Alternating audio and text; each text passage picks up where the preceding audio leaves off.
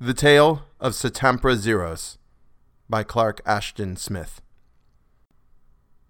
I, Satampra Zeiros of Uzaldarum, shall write with my left hand, since I have no longer any other, the tale of everything that befell Tirouv Ompallios and myself in the shrine of the god Tsathoggua, which lies neglected by the worship of man in the jungle-taken suburbs of Commoriom, that long-deserted capital of the Hyperborean rulers. I shall write it with the violet juice of the Suvana palm, which turns to a blood red rubic with the passage of years, on a strong vellum that is made from the skin of the mastodon, as a warning to all good thieves and adventurers who may hear some lying legend of the lost treasures of Commoriom and be tempted thereby. Now, now, Tirouv Ompallios was my lifelong friend and my most trustworthy companion in all such enterprises as require deft fingers and a habit of mind both agile and adroit. I can say, without flattering myself or Tirouv Ompallios either, that we carried to an incomparable success more than one undertaking from which fellow craftsmen of a much wider renown than ourselves might well have recoiled in dismay. To be more explicit, I refer to the theft of the jewels of Queen Cunambria, which were kept in a room where two score venomous reptiles wandered at will, and the breaking of the adamantine box of Acromi, in which were all the medallions of an early dynasty of Hyperborean kings. It is true that these medallions were difficult and perilous to dispose of, and that we sold them at a dire sacrifice to the captain of a barbarian vessel from remote Lemuria, but nevertheless the breaking of that box was a glorious feat, for it had to be done in absolute silence, on account of the proximity of a dozen guards who were all armed with tridents. We made use of a rare and mordant acid but I must not linger too long and too garrulously, by the way, however great the temptation to ramble on amid heroic memories and the high glamour of valiant or slightful deeds. In our occupation, as in all others, the vicissitudes of fortune are oftentimes to be reckoned with, and the goddess Chance is not always prodigal of her favors. So it was that Tirouv Ompallios and I, at the time of which I write, had found ourselves in a condition of pecuniary depletion, which, though temporary, was nevertheless extreme, and was quite inconvenient and annoying, coming as it did on the heel of more prosperous days, of more profitable midnights. People had become accursedly chary of their jewels and other valuables. Windows and doors were double barred, new and perplexing locks were in use. Guards had grown more vigilant or less somnolent. In short, all the natural difficulties of our profession had multiplied themselves. At one time, we were reduced to the stealing of more bulky and less precious merchandise than that in which we customarily dealt, and even this had its dangers. Even now it humiliates me to remember the night when we were nearly caught with a sack of red yams, and I mention all this that I may not seem in any wise vainglorious. One evening, in an alley of the more humble quarter of Uzaldarum, we stopped to count our available resources, and found that we had between us exactly three pesos, enough to buy a large bottle of pomegranate wine or two loaves of bread. We debated the problem of expenditure. The bread, contended Tirouv Ompallios, will nurture our bodies, will lend a new and more expeditious force to our spent limbs and our toil-worn fingers. The pomegranate wine, said I, will ennoble our thoughts, will inspire and illuminate our minds, and perchance will reveal to us a mode of escape from our present difficulties. Tirouv Ompallios yielded without undue argument to my superior reasoning, and we sought the doors of an adjacent tavern. The wine was not of the best in regard to flavor, but the quantity and strength were all that could be desired. We sat in the crowded tavern and sipped it at leisure till all the fire of the bright red liquor had transferred itself to our brains. The darkness and dubiety of our future ways became illumined as by the light of rose cressets, and the harsh aspect of the world was marvelously softened. Anon, there came to me an inspiration. Tirouv Ompallios, I said, is there any reason why you and I, who are brave men and no wise subject to the fears and superstitions of the multitude, should not avail ourselves of the kingly treasures of Commoriom? A day's journey from this tiresome town, a pleasant sojourn in the country, an afternoon or forenoon of archaeological research, and who knows what we should find? You speak wisely and valiantly, my dear friend, rejoined Tirouv Ompallios. Indeed, there is no reason why we should not replenish our deflated finances at the expense of a few dead kings or gods. Now, Commoriom, as all the world knows, was deserted many hundreds of years ago because of the prophecy of the White Sibyl of Polarion, who foretold an undescribed and abominable doom for all mortal beings who should dare to tarry within its environs. Some say that this doom was a pestilence that would have come from the northern waste by the paths of the jungle tribes. Others that it was a form of madness. At any rate, no one, neither king nor priest, nor merchant nor laborer nor thief, remained in Commoriom to abide its arrival, but all departed in a single migration to found at the distance of a day's journey the new capital, Uzaldarum. And strange tales are told, of horrors and terrors not to be faced or overcome by man, that haunt forevermore the shrines and mausoleums and palaces of Commoriom. And still it stands, a lustre of marble, a magnificence of granite, all the throng with spires and cupolas and obelisks that mighty trees of the jungle have not yet overtowered, in a fertile inland valley of Hyperborea. And men say that in its unbroken vaults there lies entire and undespoiled as of yore the rich treasure of olden monarchs, that the high built tombs retain the gems and electrum that were buried with their mummies, that the fanes have still their golden altar vessels and furnishings, the idols precious stones in ear and mouth, and nostril and navel. I think that we should have set out that very night, if we had only the encouragement and inspiration of a second bottle of pomegranate wine. As it was, we decided to start at early dawn. The fact that we had no funds for our journey was of small moment, for unless our former dexterity had altogether failed us, we could levy a modicum of involuntary tribute from the guileless folk of the countryside. In the meanwhile, we repaired to our lodgings, where the landlord met us with a grudging welcome and a most ungracious demand for his money.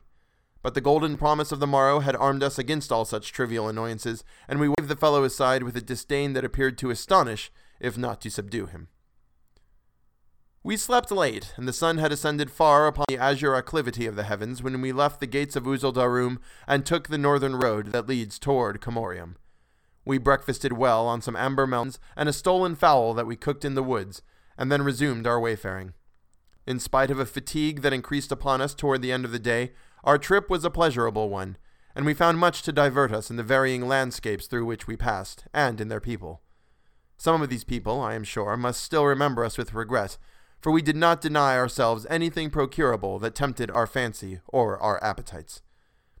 It was an agreeable country, full of farms and orchards and running waters and green, flowery woods. At last, some while in the course of the afternoon, we came to the ancient road, long disused and well nigh overgrown, which runs from the highway through the elder jungle to Commoriom. No one saw us enter this road, and thenceforward we met no one. At a single step, we passed from all human ken, and it seemed that the silence of the forest around us had lain unstirred by mortal footfall ever since the departure of the legendary king and his people so many centuries before. The trees were vaster than any we had ever seen. They were interwoven by the endless labyrinthine volumes, the eternal web like convolutions of creepers almost as old as they themselves. The flowers were unwholesomely large, their petals bore a lethal pallor or a sanguinary scarlet, and their perfumes were overpoweringly sweet or fetid. The fruits along our way were of great size, with purple and orange and russet colors, but somehow we did not dare to eat them. The woods grew thicker and more rampant as we went on, and the road, though paved with granite slabs, was more and more overgrown, for trees had rooted themselves in the interstices, often forcing the wide blocks apart. Though the sun had not yet neared the horizon, the shades that were cast upon us from gigantic boles and branches became ever denser, and moved in a dark green twilight fraught with oppressive odors of lush growth and of vegetable corruption. There were no birds nor animals such as one would think to find in any wholesome forest, but at rare intervals a stealthy viper with pale and heavy coils glided away from our feet among the rank leaves of the roadside, or some enormous moth with baroque and evil colored mottlings flew before us and disappeared in the dimness of the jungle. Abroad, already in the half light, huge purpureal bats, with eyes like tiny rubies, arose at our approach from the poisonous looking fruits on which they feasted, and watched us with malign attention as they hovered noiselessly in the air above. And we felt, somehow, that we were being watched by other and invisible presences, and a sort of awe fell upon us, and a vague fear of the monstrous jungle, and we no longer spoke aloud or frequently, but only in rare whispers. Among other things, we had contrived to procure along our way a large leathern bottle full of palm spirit. A few sips of the ardent liquor had already served to lighten more than once the tedium of our journey, and now it was to stand us in good stead. Each of us drank a liberal draught, and presently the jungle became less awesome, and we wondered why we had allowed the silence and the gloom, the watchful bats and the brooding immensity, to weigh upon our spirits, even for a brief while, and I think that after a second draught, we began to sing. When twilight came and a waxing moon shone high in the heavens after the hidden day star had gone down, we were so imbued with the fervor of adventure that we decided to push on and reach Commoriom that very night. We supped on food that we had levied from the country people, and the leathern bottle passed between us several times. Then, considerably fortified, and replete with hardihood and the valor of a lofty enterprise, we resumed our journeying. Indeed, we had not much farther to go. Even as we were debating between ourselves an ardor that made us oblivious of our long wayfaring, what costly loot we would first choose from among all the mythical treasures of Commoriom, we saw in the moonlight the gleam of marble cupolas above the tree tops, and then between the boughs and boles the wan pillars of shadowy porticos. A few more steps, and we trod upon paven streets that ran transversely from the high road we were following into the tall, luxuriant woods on either side, where the fronds of mighty palm ferns overtopped the roofs of ancient houses. We paused, and again the silence of an elder desolation claimed our lips. For the houses were white and still as sepulchres, and the deep shadows that lay around and upon them were chill and sinister and mysterious as the very shadow of death. It seemed that the sun could not have shone for ages in this place, that nothing warmer than the spectral beams of the cadaverous moon had touched the marble and granite ever since that universal migration prompted by the prophecy of the white Sibyl of Polarion. I wish it were daylight, murmured Tirouv Ompallios. His low tones were oddly sibilant, were unnaturally audible in the dead stillness. Tirouv Ompallios, I replied, I trust that you are not growing superstitious. I should be loath to think that you are succumbing to the infantile fancies of the multitude. Howbeit, let us have another drink. We lightened the leathern bottle appreciably by the demand we now made upon its contents, and were marvelously cheered thereby. So much so indeed that we forthwith started to explore a left hand avenue, which, though it had been laid out with mathematical directness, vanished at no great distance among the fronded trees. Here, somewhat apart from the other buildings, in a sort of square that the jungle had not yet wholly usurped, we found a small temple of antique architecture which gave the impression of being far older even than the adjoining edifices. It also differed from these in its material, for it was built of a dark basaltic stone heavily encrusted with lichens that seemed of a coeval antiquity. It was square in form, and had no domes, nor spires, no facade of pillars, and only a few narrow windows high above the ground. Such temples are rare in Hyperborea nowadays, but we knew it for a shrine of Tsathoggua, one of the elder gods, who receives no longer any worship from men, but before whose ashen altars people say the furtive and ferocious beasts of the jungle, the ape, the giant sloth, and the long toothed tiger, have sometimes been seen to make obeisance, and have been heard to howl or whine their inarticulate prayers. The temple, like the other buildings, was in a state of well nigh perfect preservation. The only signs of decay were in the carven lintel of the door, which had crumbled and splintered away in several places. The door itself, wrought of a swarthy bronze all overgreened by time, stood slightly ajar. Knowing that there should be a jeweled idol within, not to mention the various altarpieces of valuable metals, we felt the urge of temptation. Surmising that strength might be required to force open the verdigris covered door, we drank deeply and then applied ourselves to the task. Of course, the hinges were rusted, and only by dint of mighty and muscular heavings did the door at last begin to move. As we renewed our efforts, it swung slowly inward with a hideous grating and grinding that mounted to an almost vocal screech, in which we seemed to hear the tones of some unhuman entity. The black interior of the temple yawned before us, and from it there surged an odor of long imprisoned mustiness combined with a queer and unfamiliar fetidity. To this, however, we gave little heed in the natural excitement of the moment.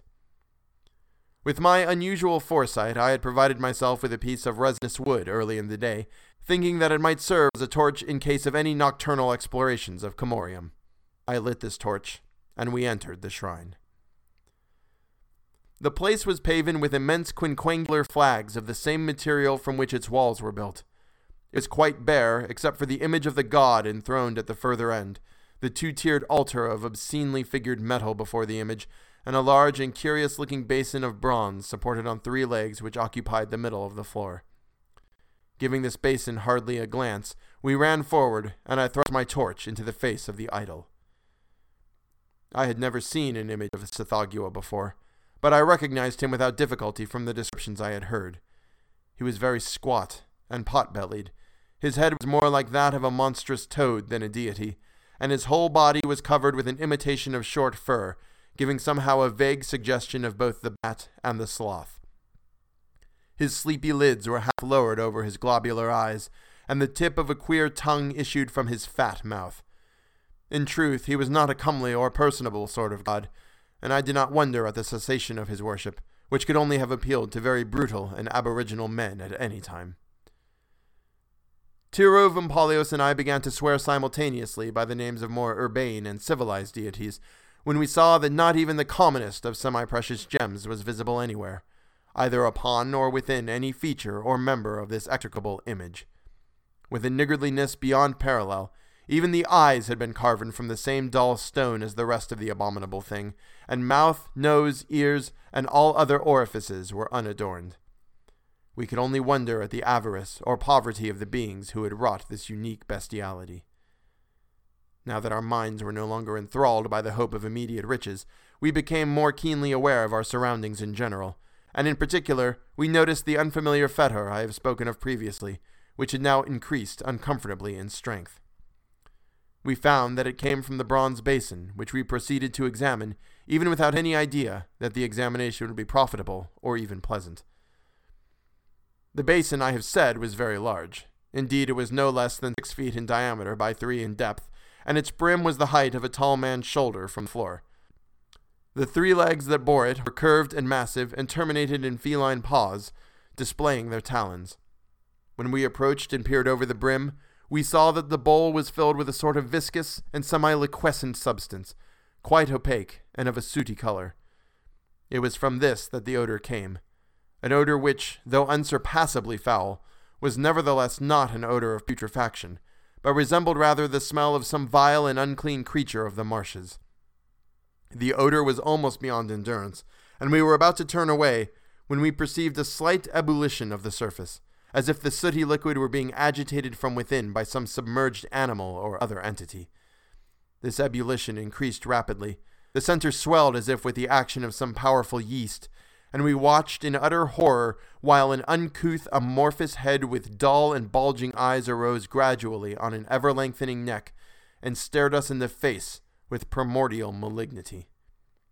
Then two arms, if one could call them arms, likewise arose inch by inch, and we saw that the thing was not, as we had thought, a creature immersed in the liquid, but that the liquid itself had put forth this hideous neck and head and was now forming these damnable arms that groped towards us with tentacle like appendages in lieu of claws or hands.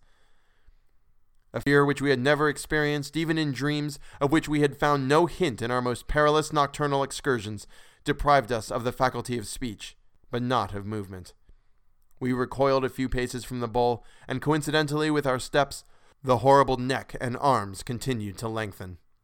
Then the whole mass of the dark fluid began to rise, and far more quickly than the Suvana juice runs from my pen, it poured over the rim of the basin like a torrent of black quicksilver, taking as it reached the floor an undulant ophidian form which immediately developed more than a dozen short legs. What unimaginable horror of protoplastic life! What loathly spawn of the primordial slime had come forth to confront us, we did not pause to consider or conjecture. The monstrosity was too awful to permit of the monstrosity was too awful to permit of even a brief contemplation. Also, its intentions were too plainly hostile, and it gave evidence of anthropophagic inclinations, for it slithered toward us with an unbelievable speed and celerity of motion, opening as it came a toothless mouth of amazing capacity. As it gaped upon us, revealing a tongue that uncoiled like a long serpent, its jaws widened with the same extreme elasticity that accompanied all its other movements we saw that our departure from the fane of Tsathoggua had become most imperative, and turning our backs to all the abominations of that unhallowed shrine, we crossed the sill with a single leap and ran headlong in the moonlight through the suburbs of Commoriom. We rounded every convenient corner, we doubled upon our tracks behind the palaces of time forgotten nobles and the warehouses of unrecorded merchants. We chose preferably the places where the incursive jungle trees were highest and thickest. At last, on a by road where the outlying houses were no longer visible, we paused and dared to look back. Our lungs were intolerably strained, were ready to burst with their heroic effort, and the various fatigues of the day had told upon us all too grievously. But when we saw at our heels the black monster, following us with a serpentine and undulating ease, like a torrent that descends a long declivity, our flagging limbs were miraculously reanimated, and we plunged from the betraying light on the by-road into the pathless jungle, hoping to evade our pursuer in the labyrinth of boles and vines and gigantic leaves. We stumbled over roots and fallen trees. We tore our reins and lacerated our skins on the savage brambles. We collided in the gloom with huge trunks and limber saplings that bent before us. We heard the hissing of tree snakes that spat their venom at us from the boughs above, and the grunting or howling of unseen animals when we trod upon them in our precipitate flight. But we no longer dared to stop or look behind. We must have continued our headlong peregrinations for hours. The moon, which had given us little light at best through the heavy leafage, fell lower and lower among the enormous fronded ponds and intricate creepers. But its final rays, when it sank, were all that saved us from a noisome marsh with mounds and hassocks of bog concealing grass, amid whose perilous environs and among whose mephitic rim we were compelled to run without pause or hesitation or time to choose our footing, with our damnable pursuer dogging every step.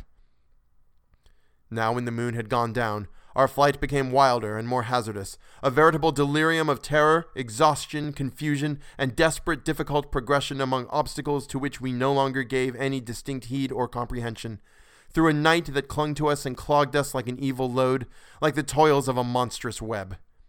It would seem that the creature behind us, with its unbelievable facilities of motion and self elongation, could have overtaken us at any time. But apparently it desired to prolong the game. And so, in a semi eternal protraction of inconclusive horrors, the night wore on. But we never dared to stop or look back. Far off and wan, a glimmering twilight grew among the trees, a foreomening of the hidden morn.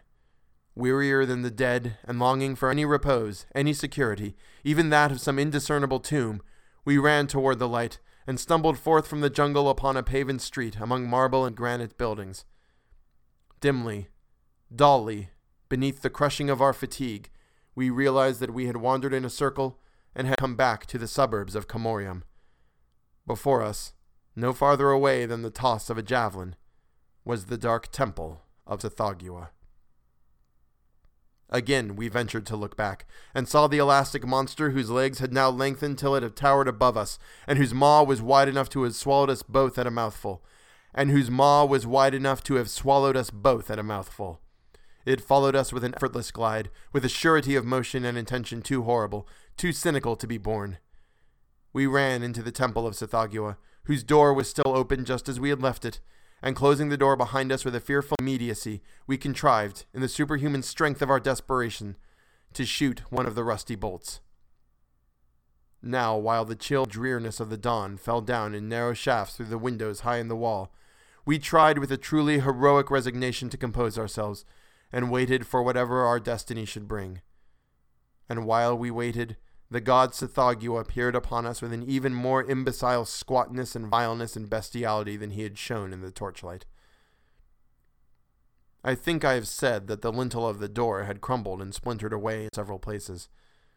In fact, the beginning process of ruin had made three apertures, through which the daylight now filtered, and which were large enough to have permitted the passage of small animals or sizable serpents. For some reason, our eyes were drawn to these apertures. We had not gazed long when the light was suddenly intercepted in all three openings, and then a black material began to pour through them, and ran down the door in a triple stream to the flagstones, where it reunited and resumed the form of the thing that had followed us. Farewell, Tirouv Ompallios, I cried, with such remaining breath as I could summon. Then I ran and concealed myself behind the image of Tsathoggua, which was large enough to screen me from view, but unfortunately was too small to serve this purpose for more than one person. Tirouv Ompallios would have preceded me with the same laudable idea of self-preservation, but I was the quicker. And seeing that there was not room for both of us to the rearward of Tsathoggua, he returned my valediction and climbed into the great bronze basin which alone could now afford a moment's concealment in the bareness of the fane. Peering from behind that execrable god whose one merit was the width of his abdomen and his haunches, I observed the actions of the monster. No sooner had Tirouv Ompallios crouched down in the three-legged bowl, when the nameless enormity reared itself up like a sooty pillar and approached the basin. The head had now changed in form and position till it was no more than a vague imprint of features on the middle of a body without arms, legs, or neck. The thing loomed above the brim for an instant, gathering all its bulk in an imminent mass on a sort of tapering tail, and then, like a lapsing wave, it fell into the bowl upon Tirouv Ompallios. Its whole body seemed to open and form an immense mouth as it sank down from sight. Hardly able to breathe in my horror, I waited, but no sound and no movement came from the basin, not even a groan from Tirouv Ompallios. Finally, with infinite slowness and trepidation and caution, I ventured to emerge behind Tsathoggua, and passing the bowl on tiptoe, I managed to reach the door. Now, in order to win my freedom, it would be necessary to draw back the bolt and open the door, and this I greatly feared to do because of the inevitable noise. I felt that it would be highly injudicious to disturb the entity in the bowl while it was digesting Tirouv Ompallios, but there seemed to be no other way if I was ever to leave that abominable fane. Even as I shot back the bolt, a single tentacle sprang out with infernal rapidity from the basin, and elongating itself across the whole room, it caught my right wrist in a lethal clutch. It was unlike anything I have ever touched. It was indescribably viscid and slimy and cold. It was loathsomely soft, like the foul mire of a bog, and mordantly sharp as an edged metal, with an agonizing suction and constriction that made me scream aloud as the clutch tightened upon my flesh, cutting into me like a vise of knife blades. In my struggles to free myself, I drew the door open and fell forward on the sill. A moment of awful pain, and then I became aware that I had broken away from my captor. But looking down, I saw that my hand was gone, leaving a strangely withered stump from which little blood issued. Then, gazing behind me into the shrine, I saw the tentacle recoil and shorten till it passed from view behind the rim of the basin, bearing my lost hand to join whatever now remained of Tirouv Ompallios.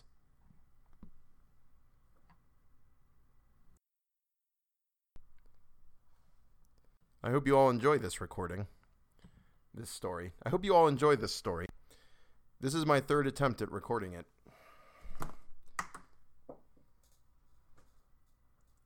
If I could just keep everything straight. This is my third attempt at recording it because the first time the speaker was echoing back at me and throwing me off. The second time, uh, so I so I turned down the speaker volume so it wouldn't echo back at me, and except that because I didn't have my glasses on while I was reading, uh, it uh, I, I accidentally turned down the microphone volume, and so that didn't work either. So this is take three.